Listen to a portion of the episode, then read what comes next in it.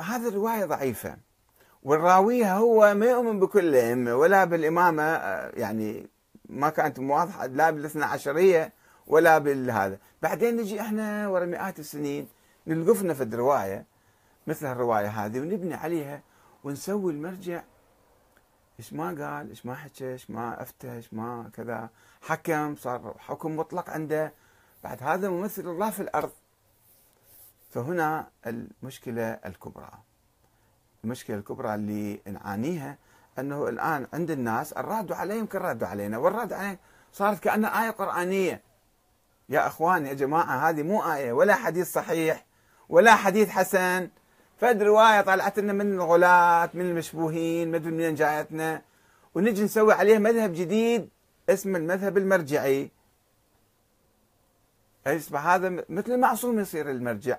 إذا قلنا أنه مثل ما شرح المكتب مع السيستاني أنه هذا خلص حتى لو بالظنون، حتى لو أخطأ مو مهم يخطأ بعض الأحيان، فإحنا لازم نسمع كلامه أنه الإمامنا الصبر.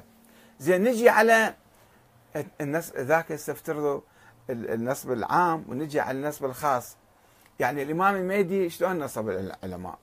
متى نصبهم؟ كيف نصبهم؟ هذا البحث يحتاج، أصلا وجود الإمام المهدي يحتاج لبحثه أنه فعلا موجود هكذا شخص إمام ثاني عشر وغائب وعمره 1200 سنة الآن، ومن ندري كيف راح يطول عمره إلى يوم القيامة يطلع. هذا كله كلام ما له أساس من الدين ولا أساس من ثقافة أهل البيت وتراث أهل البيت، إنما أشياء اختلقناها إحنا، ويوميا اختلق لنا شيء جديد، والنتيجة مال كل هالأشياء نقع في الدكتاتورية الدينية. الدكتاتورية الدينية أسوأ بكثير من الدكتاتورية السياسية، حتى من دكتاتورية صدام حسين، لأنه خطيرة، لأن هذا يصير يحكم لك. وبعدين شوفوا احنا قبل أيام طرحنا أنه خلي هذا المرجعية تدير أموال بالملايين، بمئات الملايين كل سنة ميزانية المراجع، 250 350 نصف مليار الله أعلم، ربما إذا توسعت المرجعية أكثر بالمليارات تصير. زينها مثل دولة، زين هالفلوس ليش ما إلها محاسبة؟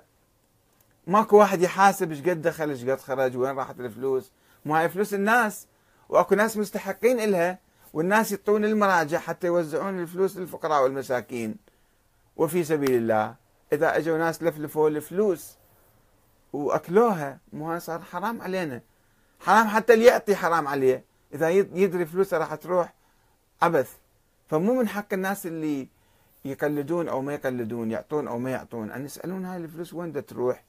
خلي المراجع شوية ينتبهون يلتفتون، مو يحطوها بالبنوك برا وبعدين يشغلوها أداة سياسية في تصعيد واحد وتنزيل واحد ودعاية لواحد وترشيح واحد وكذا.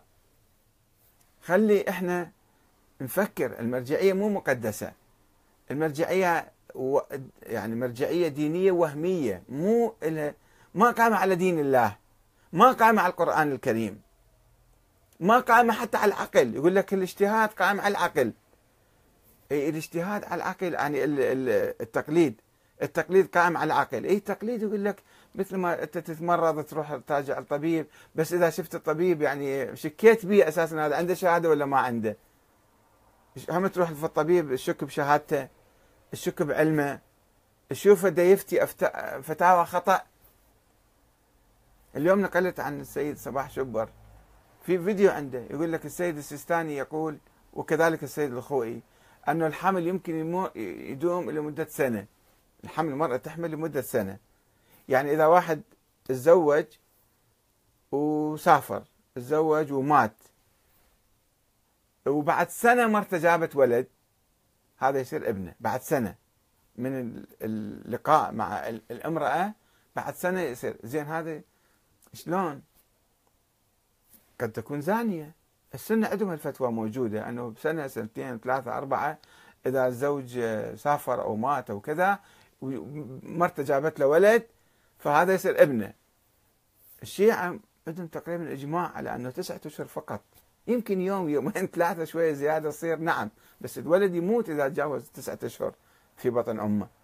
فهالفتوى من السيد السيستاني، هالفتوى هاي دين الله، حكم الله، حكم أهل البيت هاي.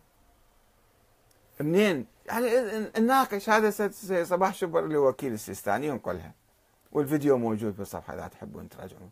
فمو كل شيء يعني احنا عندنا سلطه دينيه علينا، وهذا حكم بعدين يصير بالقضاء اذا هو افتى الشكل. القضاة اللي يعينهم يحكمون انه هاي المرة اللي جابت ولد بعد سنة هاي حكمها يعني هذا ابن ذاك الرجال، وهذا الشيء مو صحيح.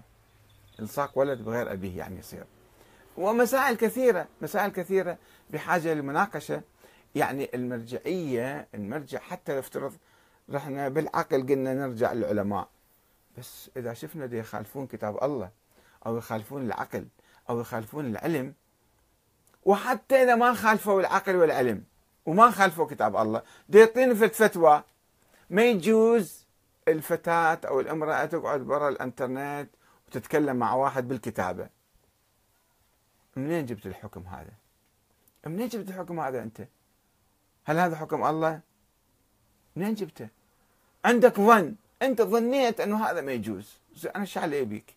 أنت مو، أنا مو مكلف آخذ كلام من عندك، حتى لو قلدتك، حتى قلت أنا أقلد فلان ابن فلان، أنا مو ملزم بكلامك الآخر عمري، مو لزقة هي خوف التقليد. وإذا شفت كلام فتوى مو يعني مو ما خشت بعقلي أنا ما أعمل بيها. أنت على شنو قاعد تبني كلامك؟ عندك آية من القرآن، عندك حديث من النبي مثلا؟ ما عندك. فإذا لا تفرض علي رأيك، أنت إنسان، إنسان عالم، نفترض أنت عالم، وبعض العلماء اللي يدعون الاجتهاد حتى علم ما عندهم، لا دارسين ولا مجتهدين، بس اسمه آية الله ودعايات وكذا ويصيرون آية الله. زين، يعني أنت يعني شنو كلامك يا كلام الله؟ بعدين عندنا العلماء متناقضين متضاربين بالفتاوى وبالأشياء الشخصية، هذا ضال، هذا مضل، هذا فاسق، هذا ما أدري شنو. زين، إذا هم كلهم نواب الإمام، شلون واحد يفسق الثاني؟ شلون واحد يكفر الثاني؟ شلون واحد يرد على الآخر؟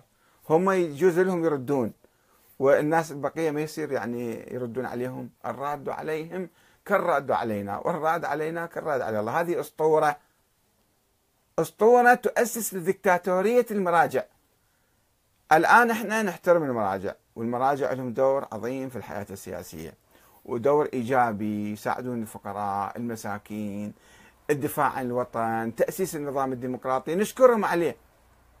بس ما لازم نعتقد أن هم ذولا من الله قاعد يتكلمون.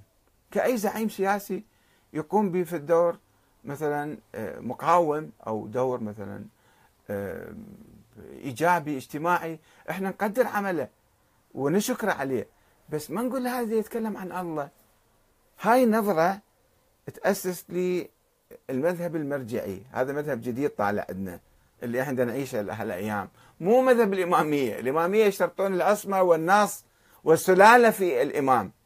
احنا الان ما نشترط في المرجع لا العصمه ولا النص ولا السلاله، ولكننا ننظر الى المرجع كانسان معصوم، كانه يتكلم عن الله. ليش يابا؟ فالحديث واهي ضعيف جدا كخيط العنكبوت، يقول الراد عليهم كالراد علينا، والراد علينا كالراد على الله، وانهم هذول انا يعني رويت عنهم، وأما الحوادث الواقعة فارجعوا فيها إلى رواة حديثنا. هذا ما موجود هذا الكلام، ومو صحيح، يجب أن نعيد النظر فيه حتى نتحرر من سيطرة رجال أشخاص مثلنا، مثل بقية الناس، يسيطرون على رقابنا باسم الدين، باسم الله، باسم أهل البيت، باسم الإمام المهدي، وهذا شيء خطير جدا. والسلام عليكم ورحمة الله وبركاته.